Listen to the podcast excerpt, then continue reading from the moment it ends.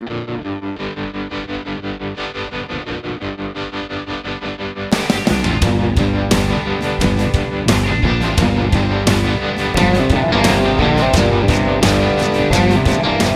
Good afternoon, and welcome to Taking Ship, a guided cruise through dumbest timeline America. I'm Frank Spring, reunited once again with the great Ellie Jacobs, a man as qualified to start an NFL game at quarterback as at least a third of these jokers.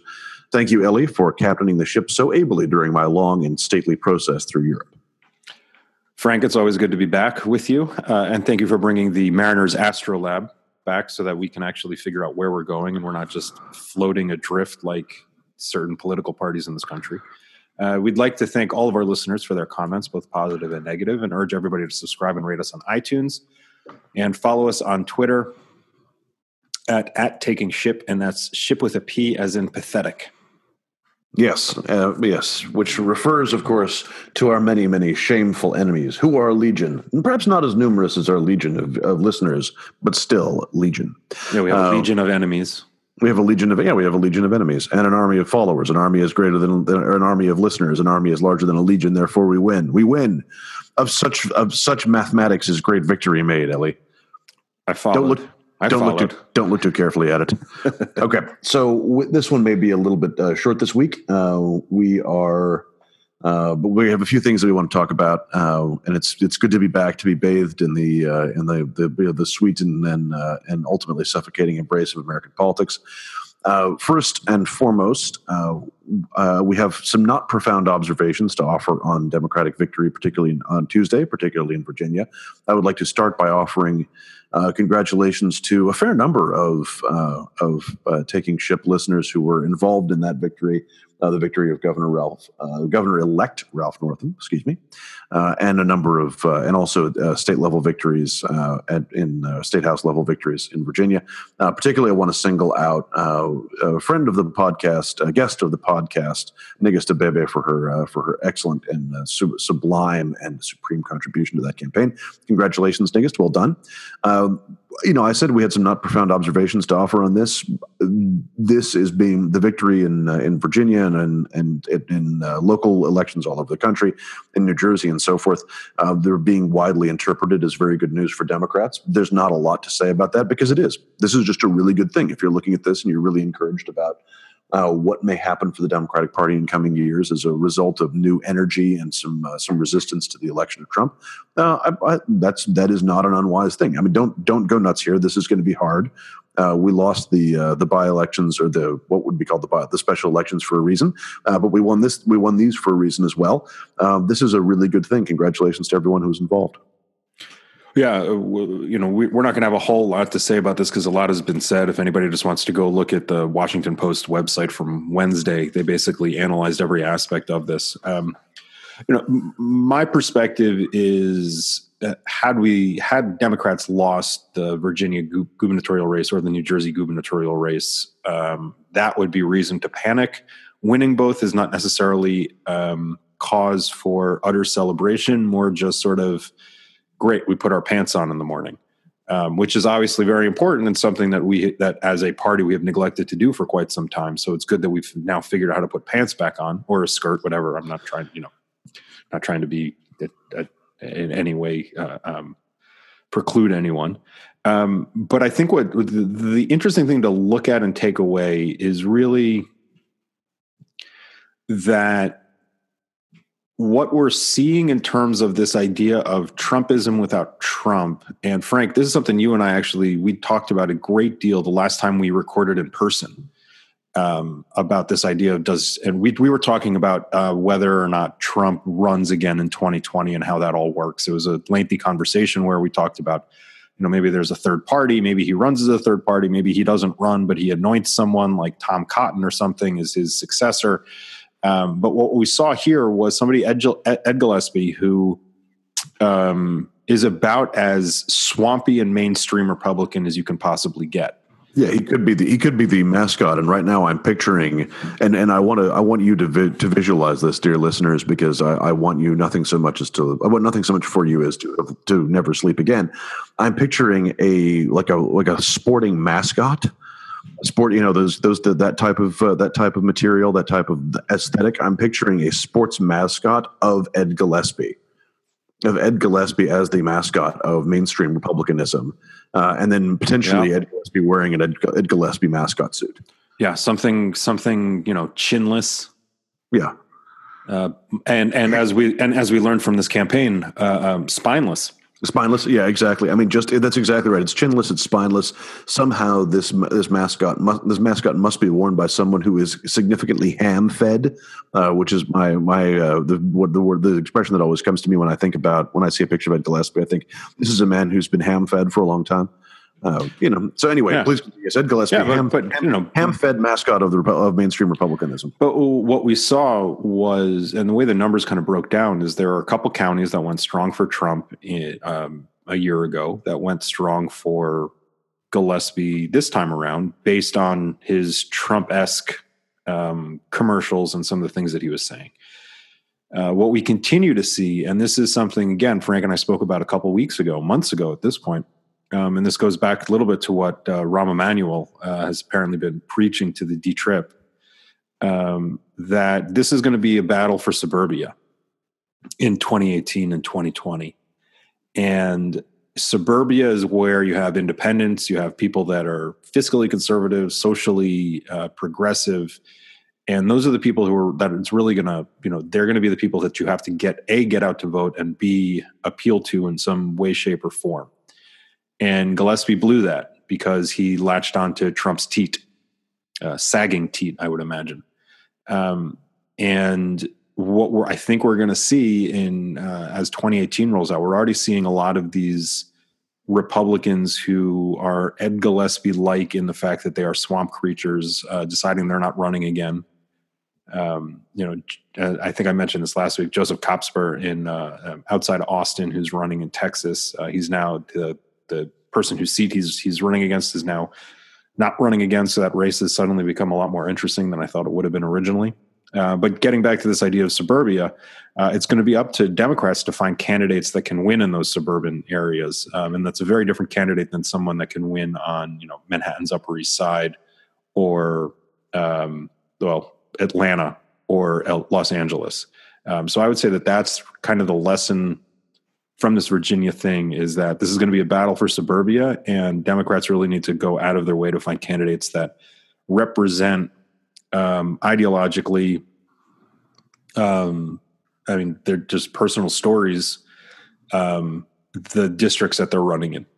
Sure, and know that this is exactly right. I mean, I think if we were to interpret this win as the, the you know these these the victories in Virginia and New Jersey and various cities and, and uh, local elections across the country on Tuesday, if we to if we were to interpret that as a sign that anything with the D is going to win, uh, that would be a mistake. Um, there is cl- what you know what what that in how you drill a little bit more deeply in what that means. I think uh, is there's Rahm's take, which has some has some validity. There's some other interpretations out there. Your point, though, that finding candidates who have a good a good story to tell uh, and are able to tell that story well about why they are doing this, I think is is absolutely right. Because if the lesson from this is all you have to do is go out and tell voters that you don't like Trump, that would that would be a mistake. That's not going to be enough. And I, one of the points that I want to make about Ralph Northam's campaign and it sounds like the, the putting on your pants metaphor works reasonably well.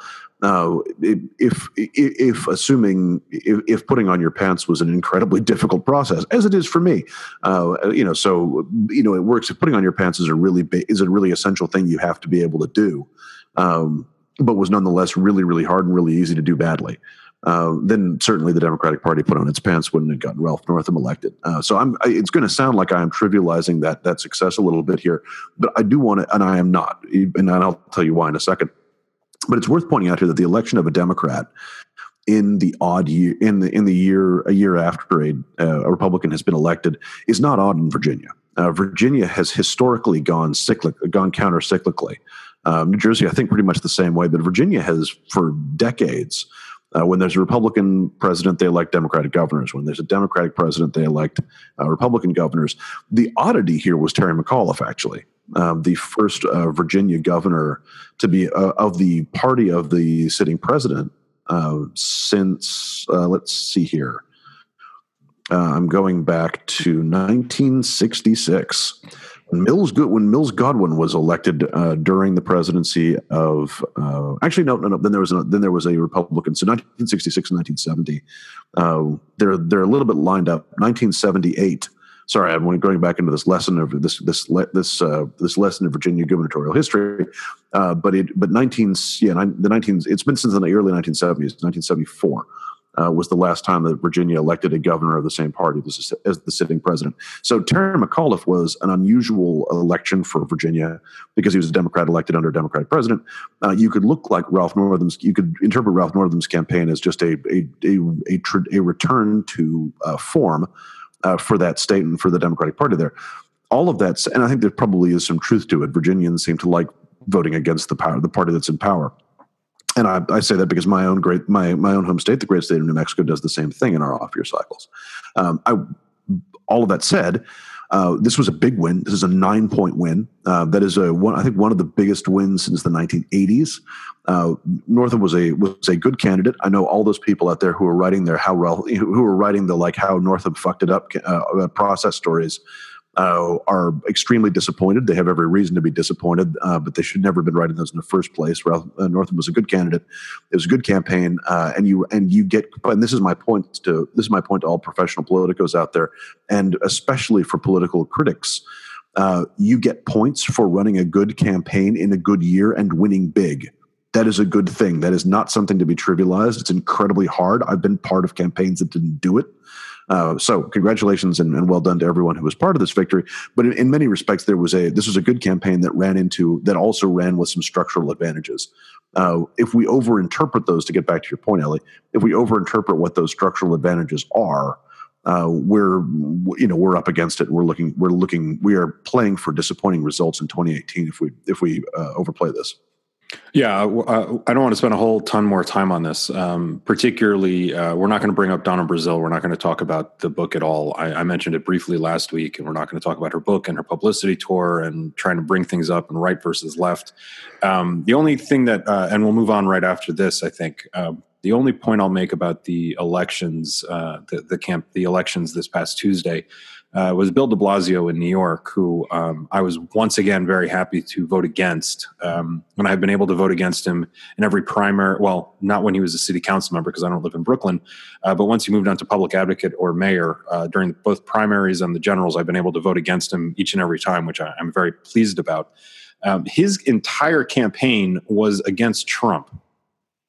Um, he basically ignored his Republican um, opponent uh, for good reason. I mean, it's New York, and there, you know, it, it was very unlikely he was going to lose.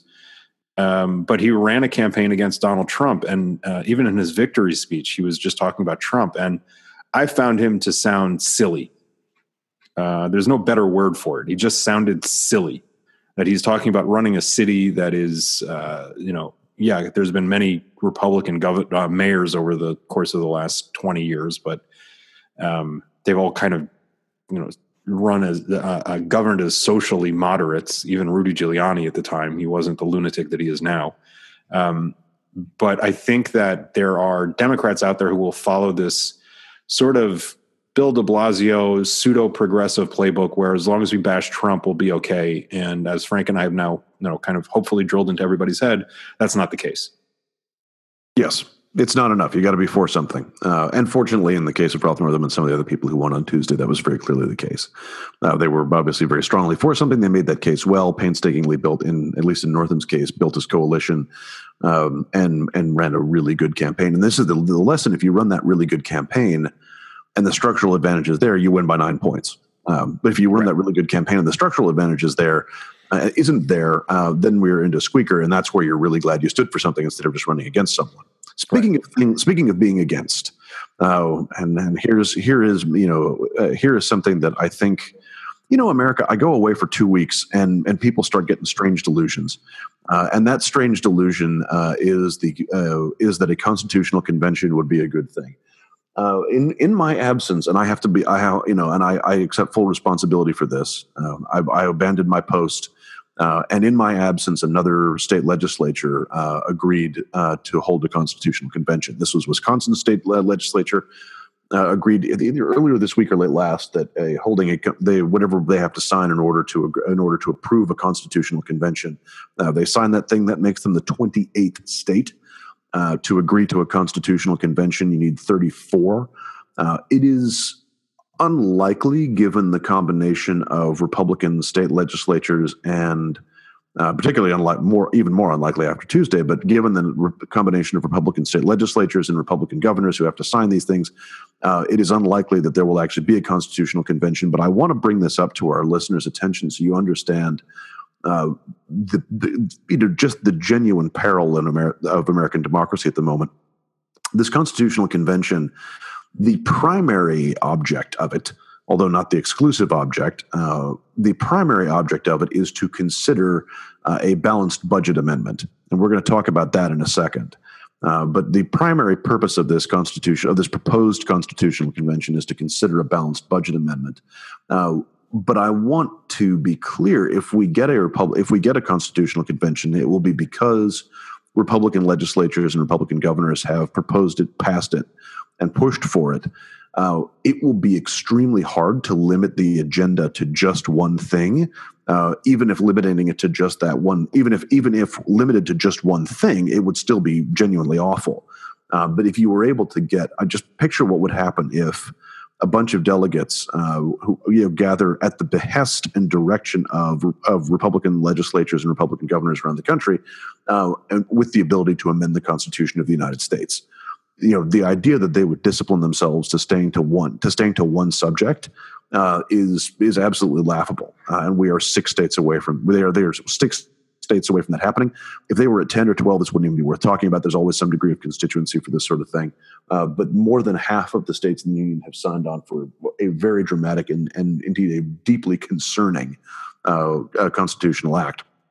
I'd like to point out before we get on to the one agenda item of that of the proposed constitutional convention that there has been one constitutional convention in the, United States history, and the result of it was to rip up the thing that came before and to create something entirely different. Now, in that case, there was a massive upgrade from the Articles of Confederation to the Constitutional Convention, but it's just a good example of the way that uh, you know. These, the idea that a constitutional convention can be a, can be a limited act seems a little bit nuts to me.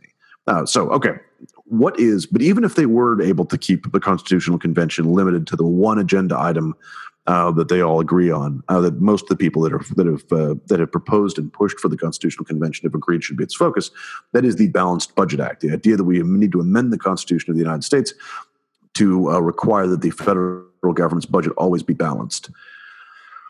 Oh boy, this well we should before we dive into this we should yes. mention that there are any number of states and i don't know the number off the top of my head and i apologize about that any number of states who have balanced budget uh, uh, rules in specific states. Yes. A um, number of states have passed the equivalent of this. It, some of them have amended their own constitutions to to do so or have otherwise passed statutes that say the state always has to have a balanced budget. Right. And also to differentiate for people um, between a constitutional convention like we voted on in New York, which would have been about the New York Constitution, versus what we're currently talking about, which is a constitutional convention of the states that come together to discuss, as Frank just said, amending the, the United States Constitution. Yes, that's an excellent point. Yeah, sorry about that. We are we are we are talking about uh, 28 states, uh, six states away from being able to amend the federal Constitution of the United States. And a big player in all of this is uh, ALEC, the American Legislative Exchange Council. Um, and if people want to take a step back and think about um, evil groups that are doing bad things for nefarious purposes, uh, ALEC is right up there with the NRA. Yeah, this is this is an organization that has done, I think, probably more to upend the proper functioning of American democracy than almost anyone. Yeah, everything from know, uh, the air you breathe to the water you drink to, uh, I, I, mean, they are the vote you're not able to cast. Yeah, these guys, they are incredibly successful and they work at the state and local level. Um, so most people are unaware of what's going on. These sons of bitches, they know what's up. They're run very, very well. They're very well funded by mostly corporate interests.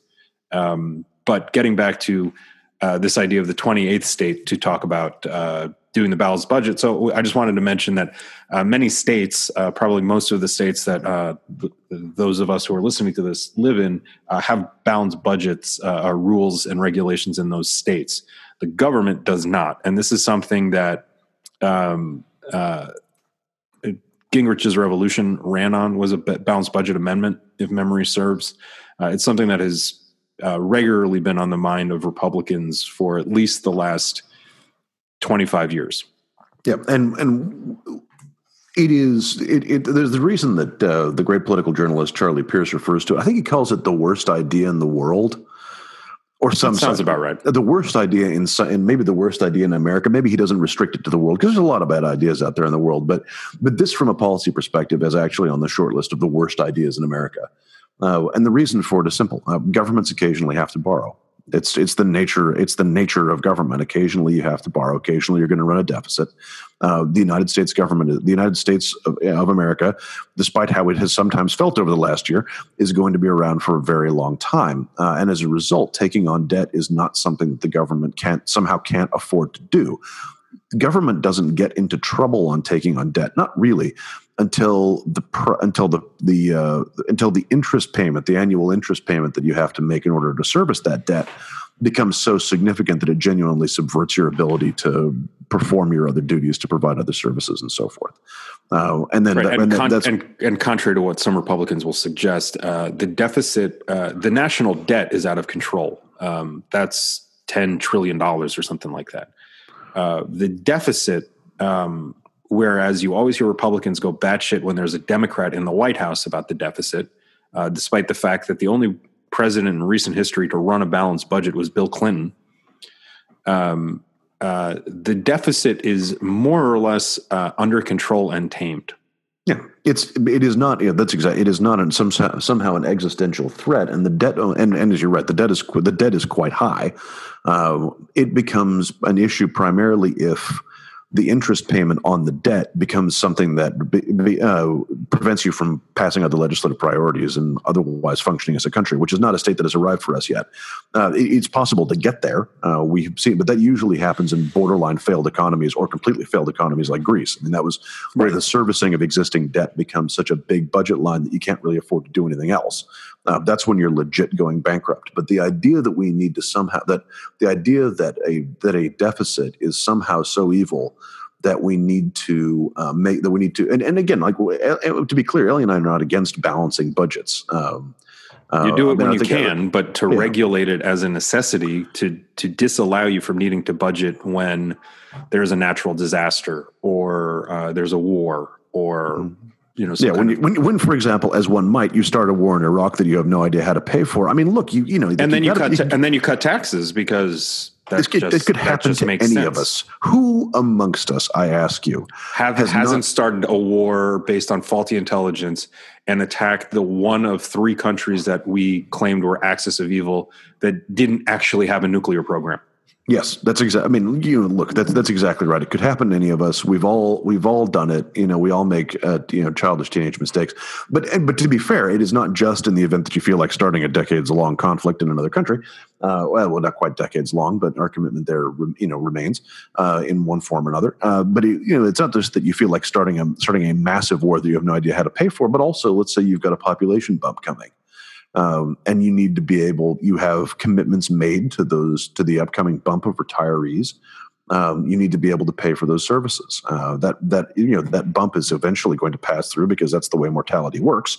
Uh, but in order to be able to pay for that at some point you may need to borrow a little bit to get through this added expense right? Like that's again if your anticipation is that your country is going to be around a long time uh, you know provided that you are structuring your budgets in such a way that you are that the deficit that the payments on your debt i know i keep saying this but this is it it only becomes relevant if the payments on your debt prevent you from being able to govern we are a mile away from that position yeah, there was a an asinine uh, op-ed by an economics professor. Uh, it was either the New York Times or the Washington Post. I can't remember.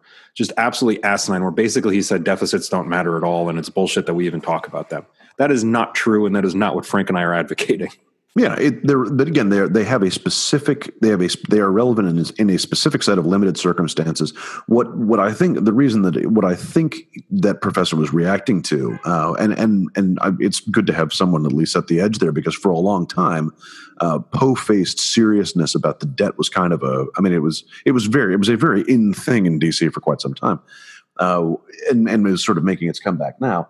Uh, it is, you know, we are not against balanced budgets. They are, they can be quite good. Paying down debts is a good thing. It reduces the amount of interest you have to pay, and it enables you to use future income for gov- for government services. And stock um, markets love it. Yeah, it's there's there's all sorts of there's all sorts of good reasons why governments should should pay down their debt. It has good it has you know it has good effects all around. Also, it's just um, good governance. It's just good. Yeah, it's just good governance, but that should not be done. The question is at the expense of what? Right. Uh, is the is the relevant question? And ultimately, what we were saying is balanced budgets are good things if you can do them, but they cannot and should not be fetishized uh, to the extent that you forever handcuff your ability to actually govern your own country. Uh, and and that's what this constitutional convention proposes to do. Um, it would surprise no one uh, here to know that the uh, that a lot of the uh, a lot of the uh, money that has gone into the lobbying efforts and uh, the political campaign efforts that have elected people who support this constitutional convention and have pushed for it very specifically comes from one way or another from the Koch brothers and their friends. this is, I mean, th- this is. I mean, this, this this actually has the potential to be genuinely catastrophic it is deeply unlikely that they will get uh, another the uh, six more legislatures to agree to hold the constitutional convention. But this thing has gotten way too close. It's gotten yeah, way too close. Yeah, we'll move on in a second. Uh, but just in case um, people didn't listen to me yammering uh, solo on the podcast last week, because once you saw that Frank wasn't, and you were just like, "Hey, fuck it, I don't want to listen to just Jacobs." Um, a welcome respite, according to the New York Times yes. review. Um, I was trying to make a point that there are a couple different ways that Republicans look about taxes. Um, and that's a way that this deficit thing, we're not going to spend time on the tax plans right now because I'm still giving it a no better than a three and five chance of actually becoming a, a becoming re- reality. Um, but uh, there are Republicans who look at deficits and taxes as we're just going to cut taxes because people like it and they will continue to elect us, and it doesn't matter what the impact of the deficit is. I call this the uh, George W. Bush, Ronald Reagan collective of uh, yeah, we're going to spend a gazillion dollars on arming ourselves so that we scare the the Russians so that they collapse, uh, and we're not going to care what it does to the deficit or we're going to go to war in Iraq, but I'm going to cut taxes because my popularity is ass right now and I'm a Republican and that's what I'm supposed to do. That's sort of class one. Class two are the people who strongly believe in the idea that taxes are a way of giving the government more money than they should ever have. And if we get rid of taxes, we can cut programs to the point that when, as I said last week, Grover Norquist quote of, I'd like to be able to drown it in a bathtub there is a there is a strong group of Republicans, Paul Ryan, um, uh, certainly amongst them, who uh, their view of taxes is less is better because less means the government can do less and we can get rid of government programs, et cetera, et cetera, et cetera. And then there's this third class, which sort of overlaps with the second class, who are you know uh, um, zealots for the Laffer curve and trickle down economics, where if you cut taxes to a certain point, it's actually going to make the economy go boom, and everybody's going to win because everybody gets to marry a supermodel who rides into their wedding on a unicorn. Yeah, there's some, there's definitely some underpants gnomes logic at work here. Yeah, there's some significant underpants gnomes logic in this. Um, but uh, keep this all in mind as the tax bills make their way through the House and Senate, and how somehow all of these people who for years railed against uh, Barack Obama and what he was doing with the deficit, uh, who suddenly don't give a shit about the deficit. Um, and it'll be interesting to see um, some of the quote unquote deficit hawks um, who are running for reelection, uh, as opposed to Flake and, and Corker, who can say no pretty easily. Um, and if Rand Paul, uh, I would like to spend time on this story about Rand Paul, but it is just so strange that I don't think we should. I would like. Let's talk about it. Like, I, there, there's another. There's a shoe waiting to drop on this thing. I'd like to get into it when it drops. But for those who aren't following it, Rand Paul got the absolute holy hell kicked out of him in his front yard. Check it out. Yeah, it, it's it. The story started. Uh, I think it came out on Saturday, and people were very confused by it because it didn't make a lot of sense. Uh, right wing media was saying that the the next door neighbor, if you looked on his Twitter feed and Facebook, that he's a lefty loon um, and somehow lives in Kentucky. Um, but uh, uh the story wasn't getting a lot of pickup, and you saw. Um, I, I, follow a lot of um, what I call uh, never Trump Republicans uh, on Twitter. I, I, find them interesting to follow. People like Seth Mandel and, and, and John Podhoretz from Commentary, um, some other people. Uh, they were sort of up in arms that if this was a Democrat who'd been attacked, the media would be covering it 24 7. Uh, and my reaction was Uh, there's a reason this isn't being covered, and it's because whatever we think is the rationale for this attack, and there never really is a rationale for an attack like this, but whatever we think was going on is not what happened. And uh, I kind of sarcastically said to somebody the other day that this is over like some ferns and begonias or something. Uh, somebody else had tweeted that we're going to find out that there was some kind of love triangle going on. I don't think that, uh, but there's clearly a fern and begonia uh, uh, aspect to this. I don't know what you have to do with you know your dried leaves that results in six six broken ribs and a contused lung. Yeah, but Rand Paul somehow managed to do that. Sure, this may, and I, you know, I think yeah. So there's there's another shoe that's wait, that's going to drop on this thing. We'll figure it out. Although I will say I do want to fight you on one statement there when you say there's no rationale for an attack like this. You know, uh, there is an argument to be made that there are two things that you should give someone if they ask for it: a straight answer and an ass kicking. And that may be what has happened here. But there's another shoe out there. We look forward to it dropping, and maybe we can get into it more then. Right. It's also you know being attacked by your neighbor for unkempt lawn or whatever the current issue was is sort of peak libertarianism. And, ext- and, and extremely Kentucky, I might add. Yeah, and really appropriate that it was Rand Paul that, uh, again, you know, no one should be attacked, and we hope the senator, you know, they pulls through this all okay, and that the story, I don't, we don't know. Like this is just so bizarre that this happened. This is the kind of thing that ordinarily we would take ship to, but it was too covered by the mass media to be obscure enough. Yeah like if it was a state senator maybe like that would be something that like we would go to lexington to find out what the fuck was going on. But this thing is just so strange. Um, and we're going to use that as the endpoint of discussing the uh, uh, constitutional conventions balanced budgets deficits and the uh, um, republicans tax plans. Um, just buckle up and watch the government turn to shit over the next six weeks because there's a lot of things that they have to do just to keep the government going um, that they seem totally uninterested in actually doing. Plus, there's that awesome 60 day clock that Donald Trump started on October 15th by um, uh, decertifying the Iran deal, that they have 60 days to come up with something else to do. So, you know, fuck it. Let's put more stuff on the desks of people who are too incompetent to do anything. Uh, what are we turning to next, Frank? With that, we just want to comment very, briefly uh, on uh, on the newest iteration of the Purge uh, film series. Uh, as you know, there have been three of them. Uh, the first was a was a, a standard uh, horror movie, the sort of break and enter house, breaking and entering with violent intent horror movie. the second of the Purge series expanded it to include society. The third, very political, and the fourth one just occurred in the High Court in Saudi Arabia uh, where the uh, the crown prince, uh, son of the prince, has consolidated his power base by essentially using an anti-corruption forum that his father set up for him to immediately arrest all of his potential political enemies, including his uncle. Yeah, so um, the the Saudi royal family is huge. There are several hundred princes. princes. Uh, they all have fiefdoms and money and, and jobs in the government. MBS, who is the crown prince, meaning he will uh, he is currently uh, expected to be the next king, um, decided to arrest a whole bunch of his relatives um, over the weekend with no warning uh, and putting them up in the Ritz. And my question is if they're getting points for their stay with at the Ritz. But oh it's oh my also, god, this whole thing, this whole thing is a loyalty plan scam. I yeah. love it dearly. Yeah, MBS incidentally stands for uh, Mohammed bin Salman. Yeah, um, uh, he's uh, 32, I believe. Uh, he's in charge of the military. He's in charge of the economy. He's in charge of basically everything. Um, and it was uh, very strange that uh, he sort of was just sort of anointed uh, about a year and a half ago, two years ago now. Um, and of all people, our own crown prince, Jared Kushner, um, they have apparently become buddy buddies. and David Ignatius, in a column two days ago, discussing the purge and sort of the impacts of it, made mention that in Jared's recent trip to Saudi, uh, he and the Crown Prince stayed up till four o'clock in the morning um, strategizing. Um, and one can only imagine that the Trump White House was very aware of what was going to happen. Um, there's a lot of different moving pieces with everything that's going on in the region.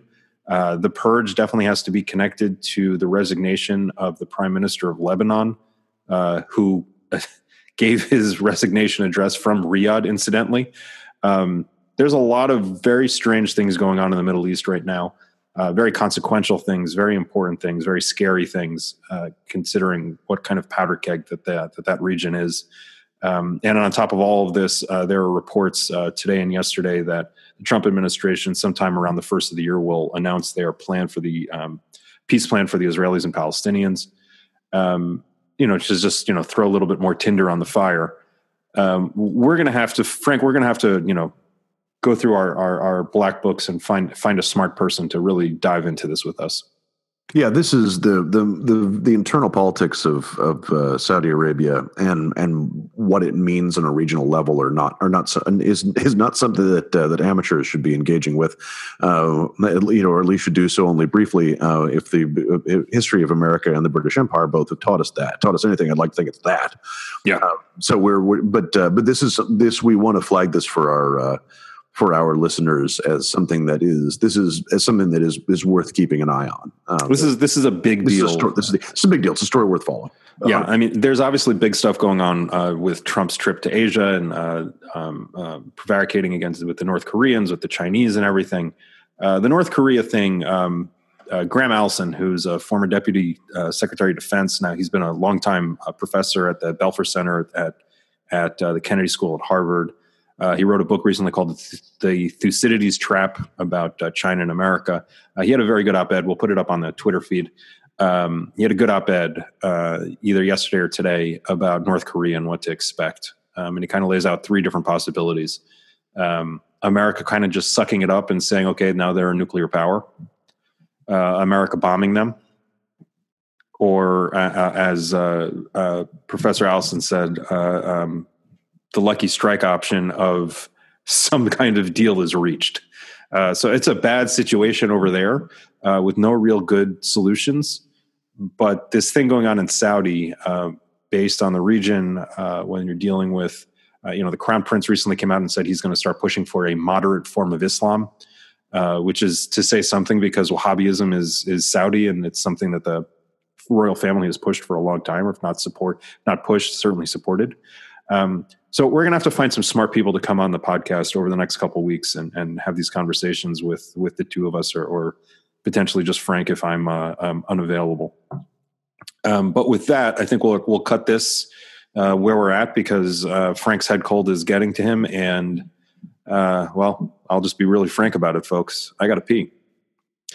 Um, so with that, thank you so much for joining us. Please subscribe and rate us on iTunes. Really, please do subscribe. We need those subscription numbers to get up.